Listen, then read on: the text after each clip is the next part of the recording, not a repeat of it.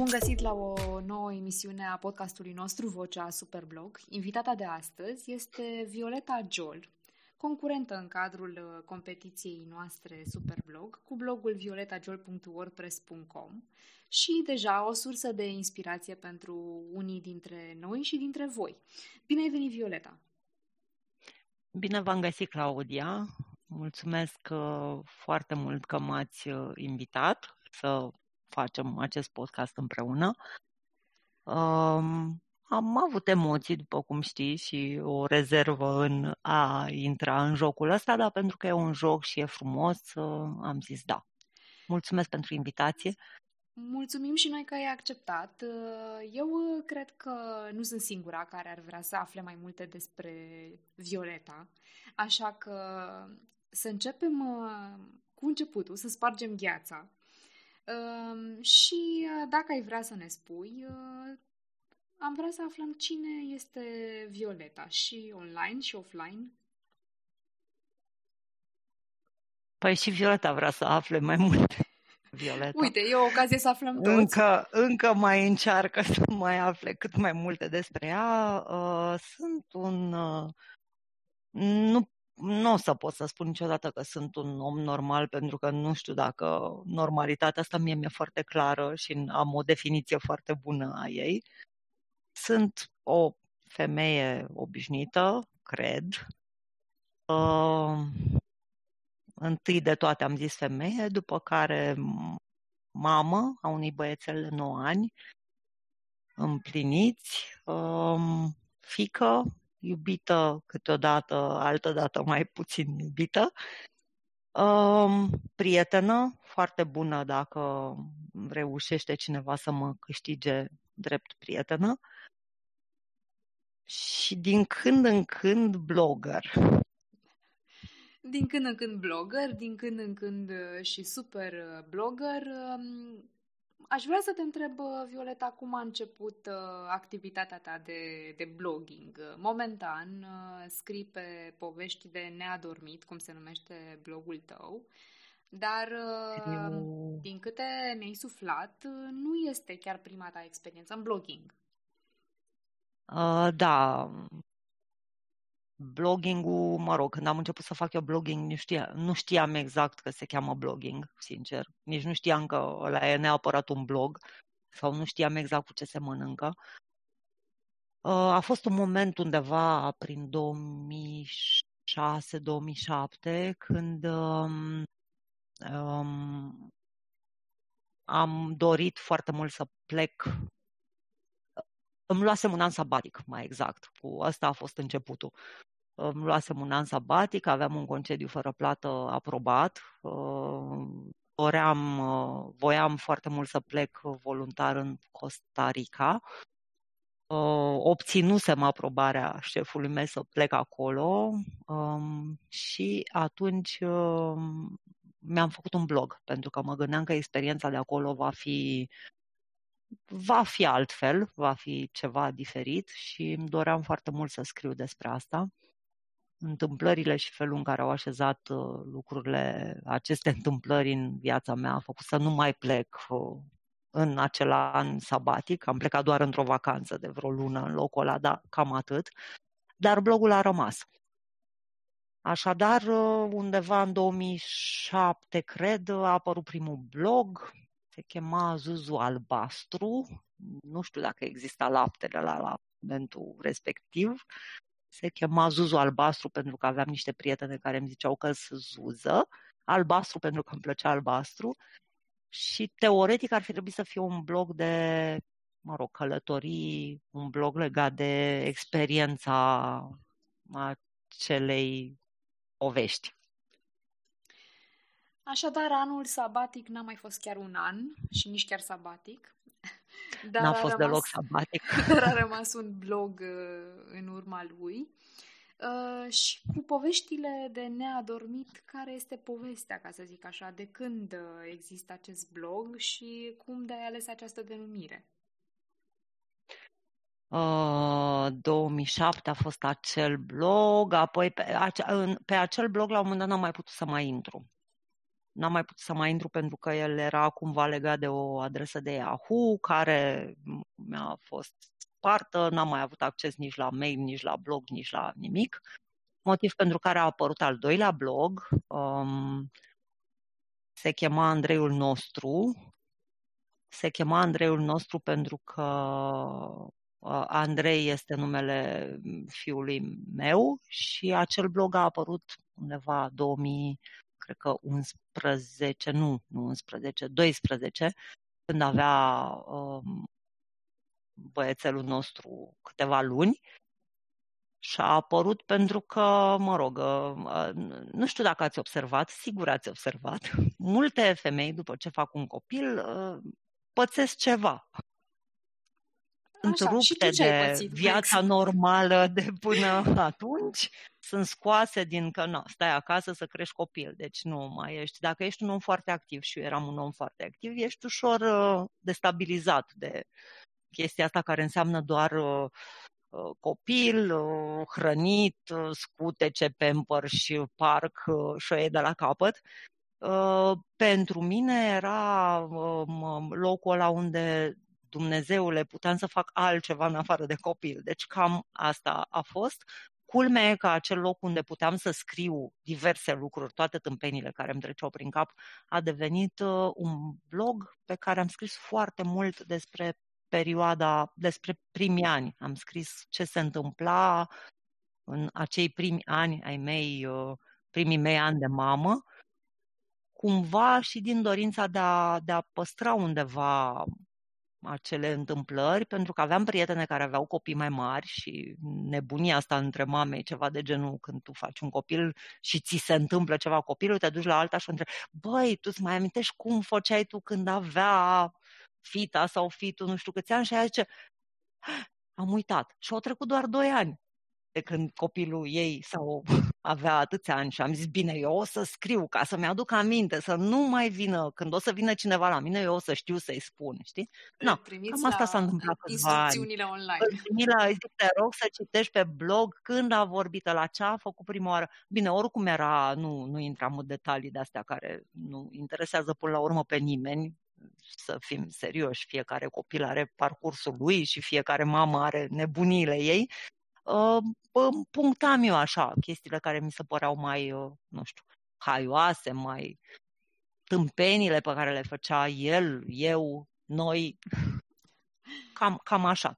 Apoi am schimbat minunea aia și a devenit cel de acum care e Violeta Giol, dar tot Povești de neadormit se cheamă, am schimbat platforma, am încercat să scriu mai mult. Nu mi iese întotdeauna. În ultimul an, începând cu martie anul trecut, lucrurile s-au, mă rog, sunt complet vraiște și răsturnate în viața noastră. Așa pentru că, toată lumea, da. Da, cred că așa e. Cum este mama Violeta și cum este blogărița Violeta, dacă le-i face un portret? Unde se suprapun ele? Unde se intersectează și există diferențe între ele?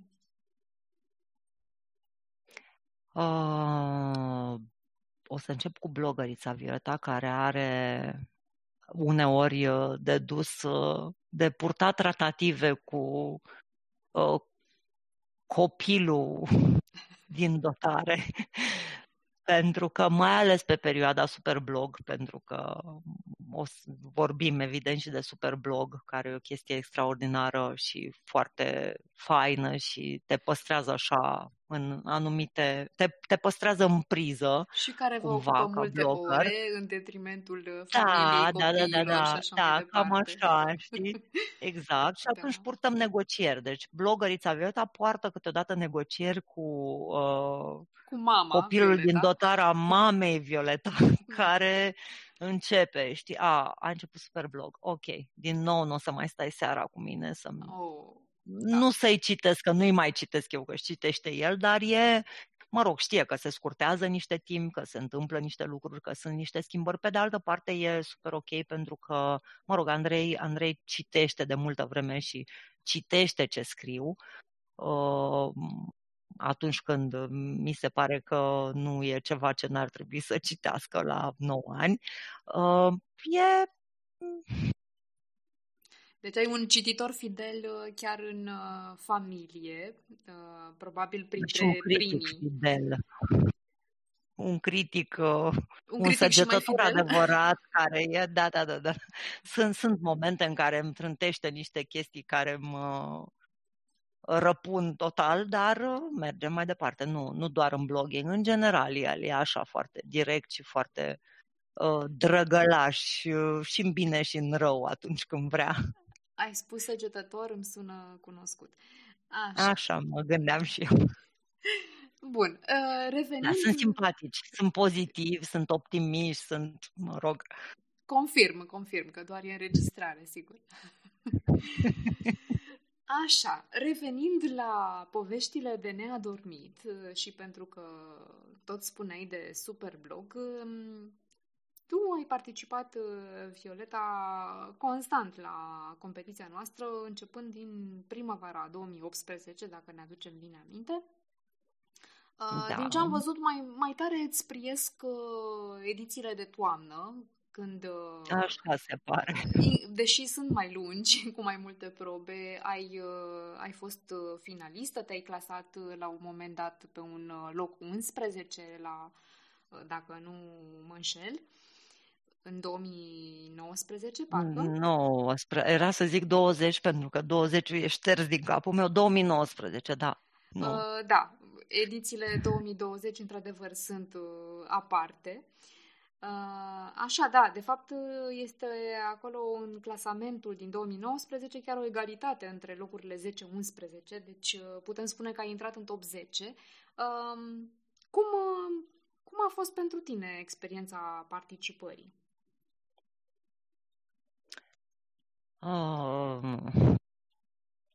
Experiența participării foarte faină, dacă nu mai sunt încă 100.000 de lucruri care să-mi apese creierii în perioada respectivă.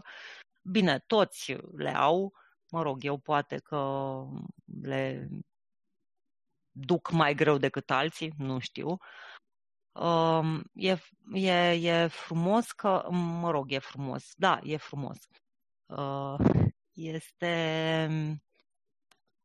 bucuria regăsirii unui grup pe care l-am descoperit nici măcar prima oară, nici nu știam că există pagina de Facebook. Adică mi-a luat ceva vreme să mă prind că există și acel grup pe Facebook și eu am intrat așa în Superblog fără să știu exact ce e vestea asta. Îmi place că pot să-mi întind niște limite, lucruri pe care... mă rog, în general îl cam fac cu mine și îmi place când îl fac și când îl duc până la capăt. Nu îl duc foarte des până la capăt, asta se vede din participările mele și cu voi. Cred că am fost o singură dată, cred că una sau de două ori am scris la toate probele voastre. Am verificat în arhivă, de două ori. Așa, mulțumesc. Eu știam una, respectiv cea la care, toamna de care zici, când am ajuns și la gală, Doamne, gala. Poate se va mai ține vreodată și offline. Doamne ajută, ne dorim cât mai repede, da. Într-adevăr, în toamnele 2018 și 2019 ai fost finalistă, de aia și ziceam că se pare că îți priesc mai tare edițiile astea lungi. Da, dar știi de ce? E o chestie, pare, într-adevăr, la prima vedere poți să spui, știi, că e mamă, e mai lungă, e mai grea, pentru că e mai grea. Mie așa mi se pare și probabil că tuturor li se pare așa. Nu doar li se pare, chiar e, pentru că sunt mai multe probe, se întinde pe o perioadă mai lungă, poate că e mai greu să te organizezi atunci. Mie recunosc că mi-e mai ușor pentru că e toamnă. Deci eu sunt cu vara, și nu numai eu, viața mea e mult mai activă începând de primăvara până vine toamna. Și atunci, da, toamna stau mai mult timp pe lângă computer și în casă. Mi-e mai ok, mi-e mai ușor, am mai mult timp. Reușesc să mă organizez mult mai bine pentru că mai mult timp petrec înăuntru decât în afară. În timp ce primăvara, care tocmai anunță vara, deja sunt cu dor de ducă. Eu sunt o mare iubitoare a tot ce înseamnă, era să spun vacanțe, dar nu e vorba de vacanțe, e vorba de călătorii. Dar evadări, nu sunt iubitoarea iernii. Da. Evadări în general, dar oricât de scurte. Îmi prind bine, îmi încarc bateriile, mi-e foarte ok când plec, oriunde plec, și dacă plec 2 zile, mă întorc, rezist 1 săptămână mult mai bine după acea plecare de 2 zile. Și atunci, da, mi-e mai ok primăvara. Pe naiba. E mai ok toamnă. Da, odată cu primăvara, mă rog, cu sau fără astenie, într-adevăr și eu funcționez la fel. Practic aștept să revină sezonul cald încă de prin noiembrie, așa. Deci sunt pe aceeași lungime de undă. Chiar de când se termină vara aștept, da, să vină, exact, următoarea. Deci nu mă surprinde. Cum îți găsești și regăsești inspirația, Violeta? Ce te inspiră atunci când se aliniază planetele și reușești să-ți faci timp pentru blogging? Cum procedezi? Te organizezi așa ca la carte sau mai degrabă ține de stare, de dispoziție? Când și cum scrii și despre ce? Claudia, eu sunt mama dezorganizării. Sau, nu știu, sunt ceva, o rudă cu dezorganizarea. Nu reușesc să mă organizez. Inspirația i-am tot vine și tot scriu pe bucățele de agenda, pe telefon când mă apucă, pe laptop dacă sunt fața lui și sunt în timpul jobului. Bună seara, colegi, dacă mă auziți. Da, scriu și în timpul jobului când am timp, asta e. Dacă vine muza, nu trebuie ignorată. Dacă corect. Vine muza, nu putem să o ignorăm, că inspirație și idei, sincer, și o mulțime de chestii despre care aș scrie, idei despre cum aș scrie sau scheme de povești, povești, că mai degrabă povești aș scrie eu, povești cu niște ghilimele undeva. Asta se tot întâmplă. Totul e să găsesc timp, pentru că până la urmă pe blog nu pot să scriu așa cum scriam în 2007, că dacă mă uit pe blogul ăla, sau în 2011 sau în 2012, complet dezlânat, așa cam tot ce-mi trecea prin cap, fără cap și fără coadă, cam cum e și discursul meu de acum, apropo, că așa, mi-e greu să, știi, vine inspirația, am o idee, îmi place foarte mult, îmi trece o chestie prin cap, o notez undeva, ok, ca să ajungem de la momentul ăla la momentul la care povestea aia simpatică, drăguță, frumos exprimată, dar în câteva fraze, devine articol, e un drum destul de lung. Și din păcate pentru mine sunt momente în care nu reușesc să-l parcurg. Rămâne ori un draft pe blog, ori nu. De cele mai multe ori rămâne un draft pe blog, pentru că și dacă notez în altă parte, eu scriu foarte mult de mână, îmi place să scriu de mână și sunt fan al scrisului de mână, tot ajunge la un moment dat să devină un draft pe blog acel scris de mână. Din păcate, sunt multe situații în care rămâne un draft și nu îl duc până la capăt. Nu faceți ca mine, nu e o idee bună. Păi, hai să vedem. Și atunci când nu rămâne un draft și vede lumina internetului, să zic așa, atunci ce se întâmplă? Care e succesiunea de pași care face să producă acest rezultat? Păi, ce se întâmplă, în primul rând, ce se întâmplă când ajunge să nu fie doar un draft? Primul lucru e o mare bucurie pentru mine, știi, că am reușit să depășesc acel moment. Se întâmplă că îmi găsesc cumva tihna în cap, îmi găsesc o liniște care îmi permite să transform acel draft în mai mult decât un draft. Bun sau nu, mi se par bune toate, pentru că eu Sunt, că tot vorbeam de zodii mai devreme, eu sunt Capricorn, mă plac foarte tare. Mie îmi place, de mine îmi place ce scriu. Este una acum, dintre zodiile mele preferate, bunica place mea a fost Capricorn. Da. Reușesc să pun povestea aia, să o scot la suprafață și să o fac întreagă, da, în momentul în care am o pauză din restul nebunilor. Mai departe, nu știu, cum ajunge să devină? Nu e nimic organizat, dacă asta e... Dacă ajungem tot la întrebarea asta, nu e nimic organizat, din păcate. Bun. Deci muza vine, tu scrii pe cât un colț de hârtie ideile și atunci când se întâmplă să se găsească și timp și dispoziție, devin articole pe blog. Câte drafturi ai însă? Devin articole pe blog dacă au noroc.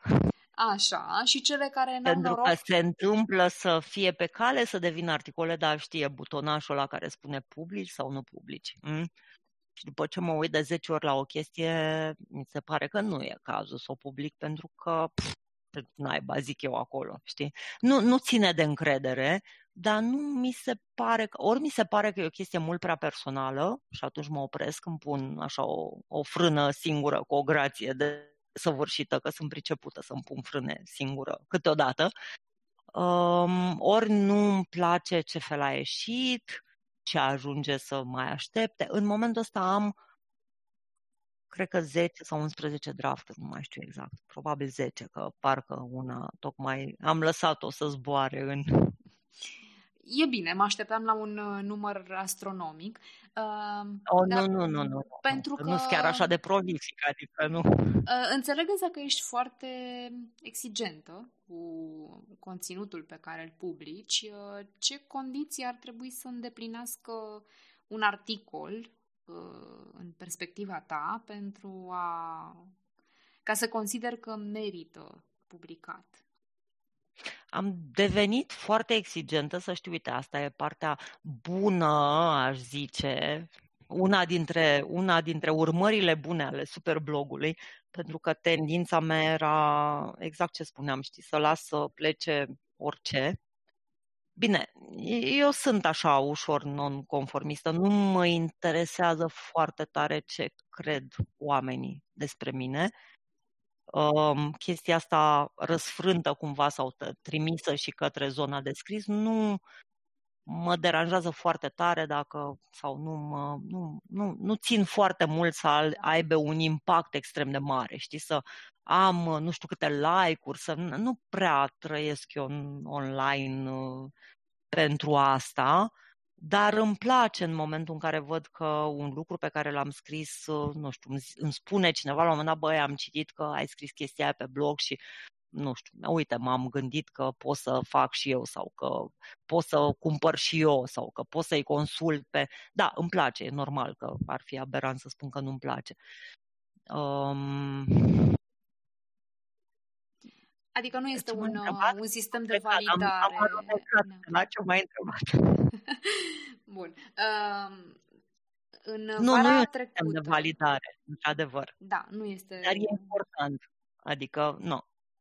Probabil pentru orice blogger, cred că este important feedback-ul pe care îl primește de la cititori și atunci când îți confirmă cineva că i-a fost util conținutul tău, sigur că e normal să simți satisfacție și... În vara trecută, înainte de a începe competiția, vă întrebam noi cum percepeți creativitatea și atunci ne-ai lăsat un comentariu despre ce înseamnă pentru tine. Ne spuneai așa: bloggingul, blogul este curtea mea de joacă pentru că îmi place să mă joc, tare îmi place să mă joc. Superblogul e o joacă faină pentru că mi-aduce partener de joacă. E mult mai mișto să te joci în gașcă decât de unul singur. Creativitatea? Ar fi multe de spus. Mai pe scurt aș zice că înseamnă să plec de la un cuvânt, să-l prind în horă cu alte cuvinte, apoi să le las să danseze ciuleandra, sperând că dansul lor nebun va naște emoție în cei care citesc. competiție, competitivitate. Cuvintele astea au fost fir roșu în viața mea. Competiție cu mine însămi. Asta a fost the story of my life. Până când am ales să spun stop. Nu, nu mai am spirit competitiv, nu în sensul clasic. Asta nu înseamnă că nu-mi place să studiez clasamente sau că nu mă oftic la note. Așa zicea Violeta înainte de competiția din toamnă. Așadar, un spațiu de joacă este blogul și bloggingul pentru tine. Și da. Competiția, până la urmă, o modalitate de a te juca. Da, e un spațiu de joacă și ce spuneam, că acum mă uitasem ce am spus acolo, dar în continuare mențin lucrurile pe care le-am spus, afirmațiile. Aveam o joacă, știi, mai ales după, o aveam și înainte de Fimiu și mulți prieteni se distrau foarte tare pentru că ne întâlneam, avem un grup din ăsta de nu spun de câți ani, că nu are sens să spun de câți ani, tot știm și ne întâlnim. Unul dintre jocuri era ăsta, știi, pornești de la niște cuvinte și crezi niște povești. Dacă ar fi existat un premiu pentru joaca aia, probabil că l-aș fi câștigat, pentru că poți să-mi dai ce cuvinte vrei tu sau nu tu, Claudia neapărat, oricine, pot să-ți fac povești cu ele. Dacă îmi dai cuvintele și îmi dai și subiectul, am să fac același lucru. Joaca asta m-a ajutat foarte mult, a fost așa, da, m-a ajutat și a fost și foarte funny și după ce am avut copil, pentru că și fiul meu făcea același lucru, îmi dădea niște cuvinte și cream povești. Așadar, la asta mă refeream, știi, când spuneam că e o curte de joacă și că înseamnă să pleci de la un cuvânt și să creezi o poveste sau mai multe povești. De multe ori ne jucam fix în direcția asta, ok, hai facem povestea asta care e pozitivă, asta care e negativă, asta care e funny, asta care e tristă, în diverse repertorii, dacă vrei. Iar partea pe care, la ce mă refeream când spuneam competiție, că nu mai am spiritul competițional de nu mă mai compar cu alții. De multe ori, nu știu dacă e corect sau nu, pentru mulți oameni competiție înseamnă, printre altele, să se compare cu ceilalți. Nu știu, dacă obțin note sau punctaje mai mici, să spun, aol, înseamnă că eu am fost mai rău sau mai slab sau mai prost sau mai cum vrei, ce cuvânt vrei să folosim față de celălalt. Ok, eu nu mai fac asta de mult. Cumva, poate că o să sune așa a lipsă de... nu neapărat modestie, ci nu pot să... Eu nu măsor valoarea în funcție de valoarea altcuiva sau în funcție de ce vine cineva și spune despre mine. Cumva eu mi-am așezat niște lucruri ale mele cu mine în cap. Știu că dacă îmi dau cu stângul în drept, îmi dau pentru că eu am avut o problemă în momentul ăla, nu știu, n-am înțeles ceva sau și în felul ăsta putem să ajungem și la Superblog. Apropo de punctaje, de frustrări care se nasc și pe care le mai am și eu, dar le am eu cu mine, știi? Rar mi se întâmplă să le am raportat la ceilalți, iar dacă se întâmplă asta, se întâmplă pentru că, mă rog, pentru că punct și nu o să spun mai mult. Mie îmi place foarte tare încrederea asta în sine, o admir la toți capricornii și nu numai, tocmai pentru că mie îndeosebi îmi lipsește de foarte multe ori. Ești tânără, Claudia, mai ai timp, da, crede-mă. Cred că subestimezi situația. La modul foarte serios. Da, subestimezi adică situația, nu e chiar așa. Bun, revenind la concluziile tale, Violeta, ce concluzie ai tras după, iată, deja mai multe participări, să tot fie, nu știu, 5-6 la competiția Superblog? Ce ai învățat despre tine, despre alții? Te-a ajutat în vreun fel? Nu te-a ajutat?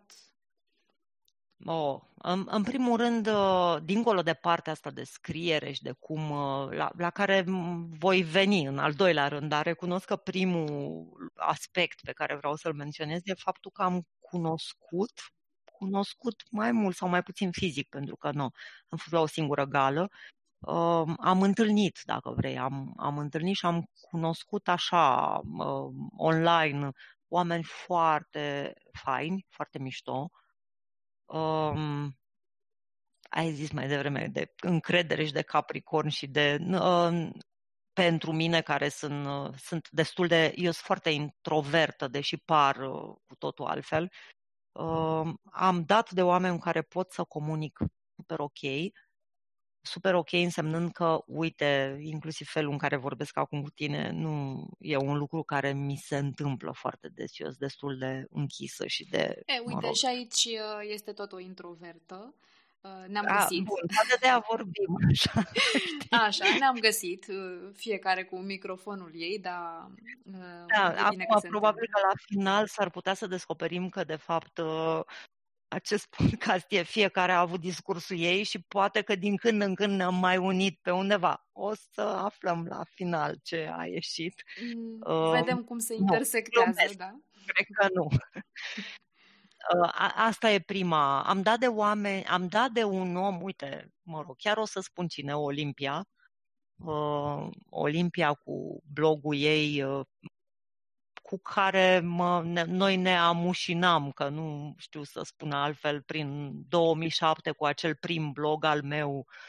Mi-am dat seama la prima ediție Superblog că recunosc scritura aia de undeva și m-am dus repede și am zis, eu cred că o aveam undeva și da, am găsit-o și am recunoscut-o.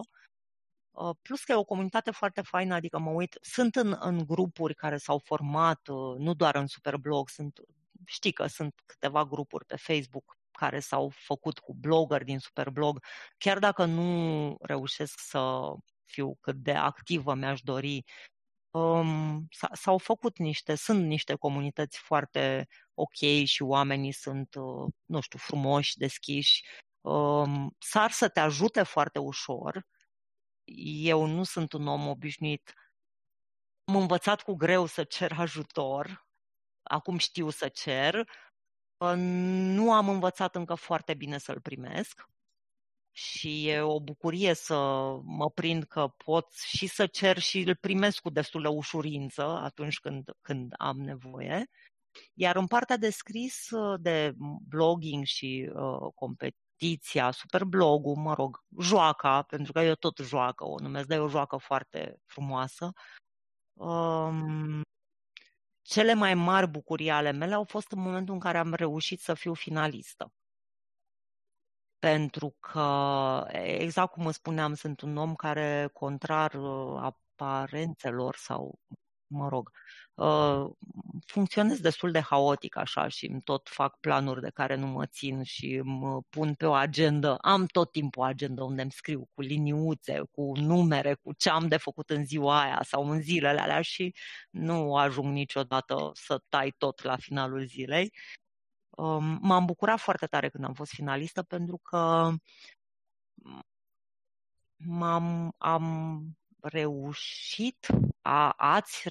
a reușit Superblogul să scoată la suprafață din mine ceva ce foarte greu este de scos din mine, să mă țin de mai puțin la job, că jobul e altă poveste acolo. Acolo mă țin de termene vrâne, nu știu cum reușesc acolo, dar mă țin.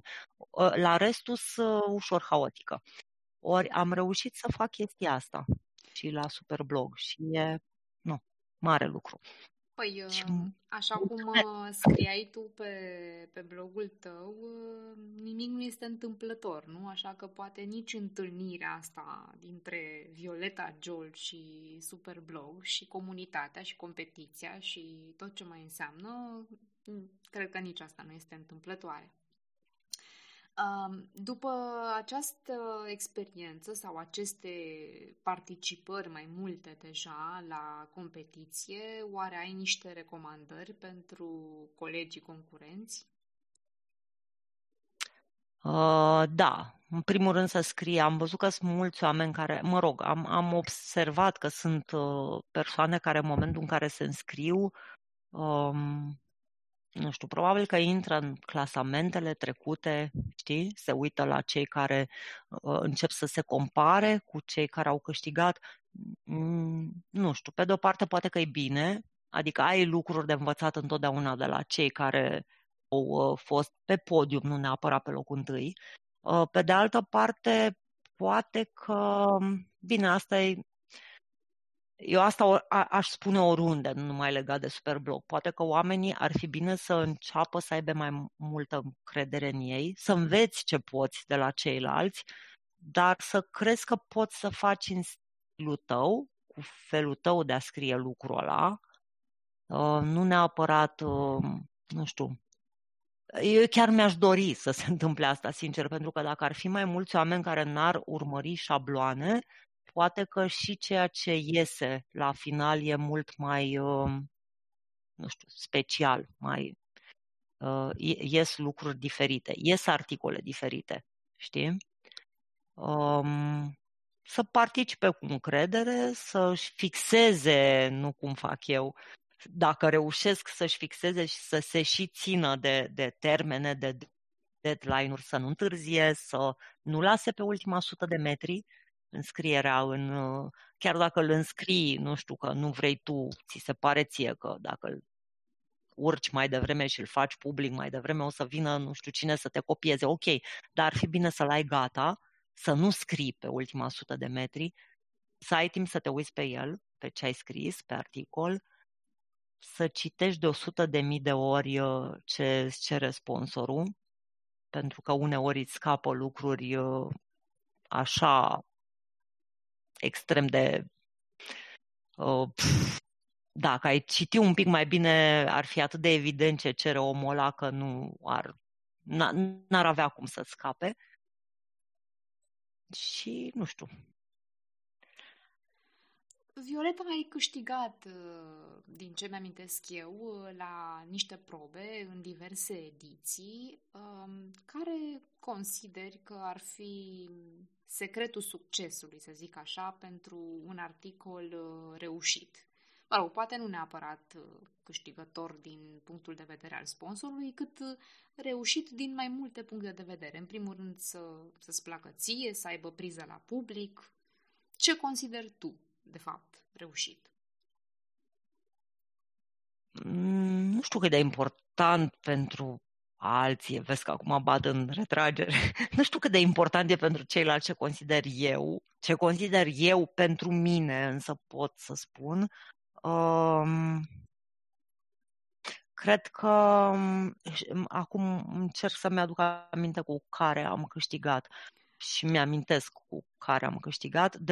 Eu am câștigat cu articole pe care le-am scris super, mega relaxată, fără stres, exact așa cum simțeam.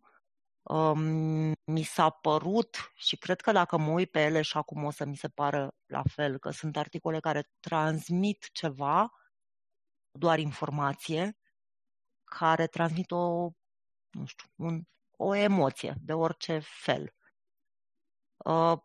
Poate greșesc. Mie îmi transmit în continuare acea emoție. Sunt oameni care le-au citit și au spus că transmit acea emoție. E posibil, știi, asta cu emoție e până la urmă diferită de la un om la altul.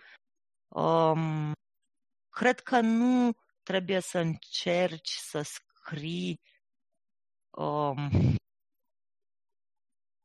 în felul X pentru că te gândești că așa o să considere sponsorul respectiv că e bine să scrii. Pentru că s-ar putea, dacă faci asta, să se simtă că nu ești tu, să se simtă ceva, nu știu, fals, fake în toată povestea și să nu-ți iasă. Deci mie mi se pare că cel mai ok e să scrii cum simți, bineînțeles, respectând toate cerințele și tot ce îți... pune povestea de acolo din enunțul probei. Să scrii cum simți și, în primul rând, autentic, cred că rămâne un îndemn bun în orice circunstanță, în sau în afara competiției. Și pentru că ai menționat sponsorii, ai și pentru jurii niște recomandări? O listă ceva lungă sau scurtă? Nu e lungă. Eu am avut războaiele mele mai mult în cap decât date pe... Scoatele în microfon. Cred că e, adică nu, mă rog, cred din afară, pentru că n-am fost în locul ăla. M-am gândit de fiecare dată că e destul de complicat pentru cineva care e în juriu să citească atâtea articole și nu cred că e ușor. Adică să le citească e destul de ușor, să le noteze. Să le citească, eu când zic să le citească, e cumva să le mai mult decât citească, nu știu să-ți explic foarte bine, dar cred că se le pătrundă, să le simtă. Să le simtă puțin, habar n-am.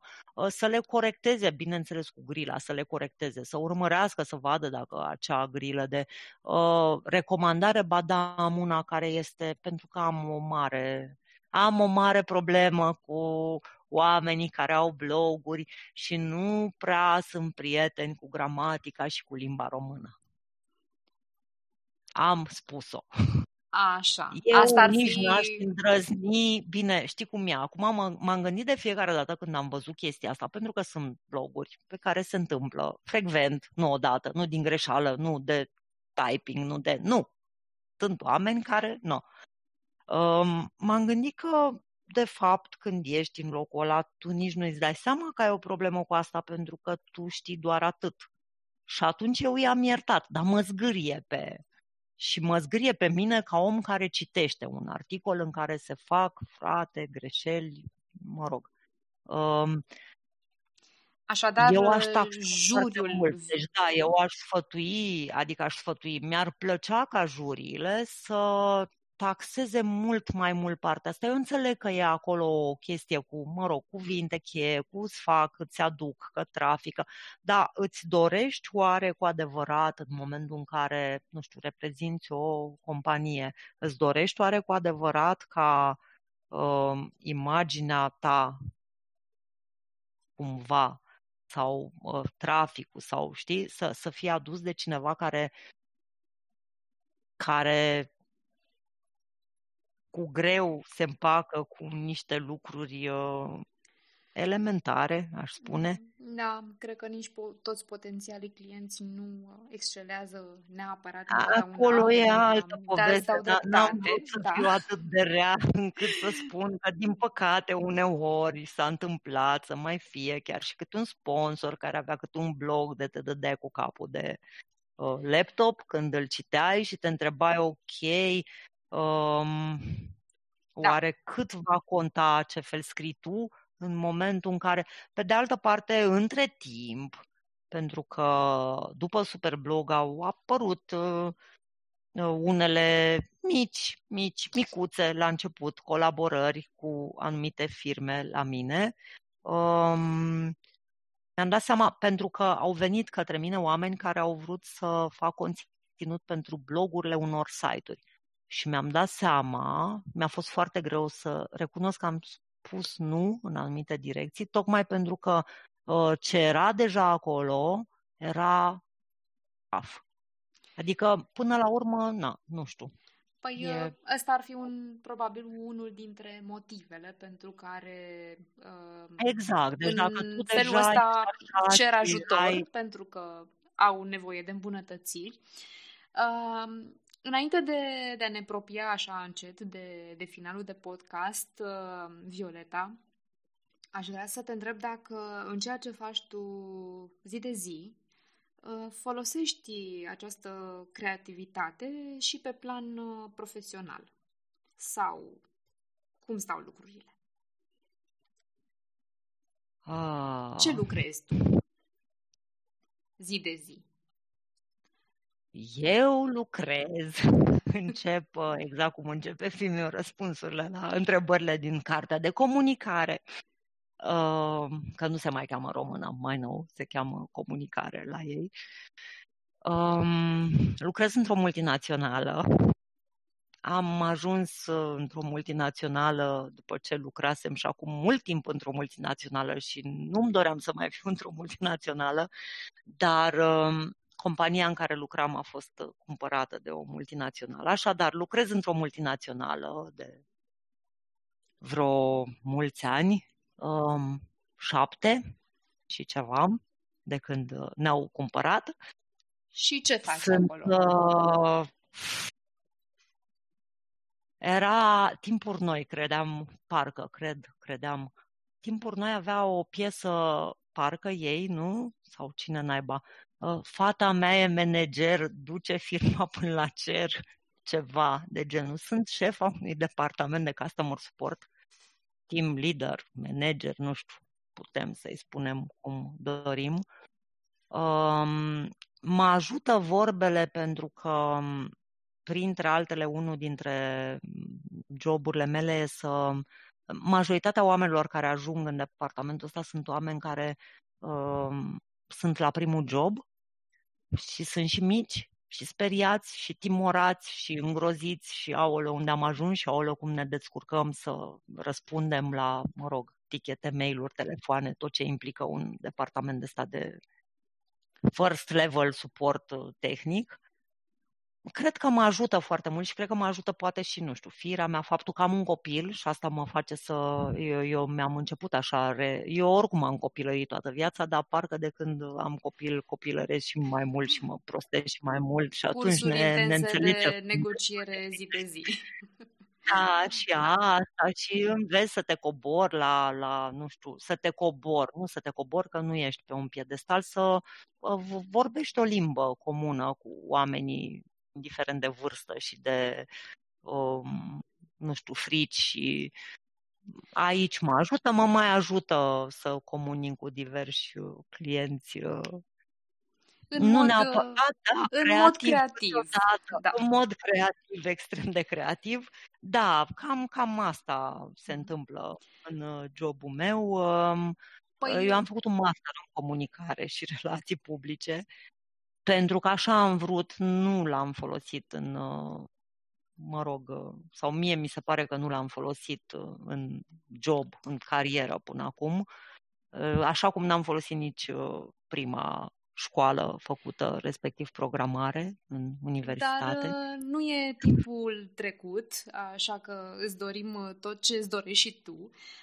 Violeta, acesta a fost episodul nostru de astăzi. Îți mulțumesc mult pentru tot ce ne-ai împărtășit. Vă invit și pe voi, dragi ascultători, să o urmăriți pe violetagiol.wordpress.com și vă dau întâlnire la un nou episod din podcastul Vocea Superblog. Să ne auzim cu bine! Mulțumesc! Pa, pa!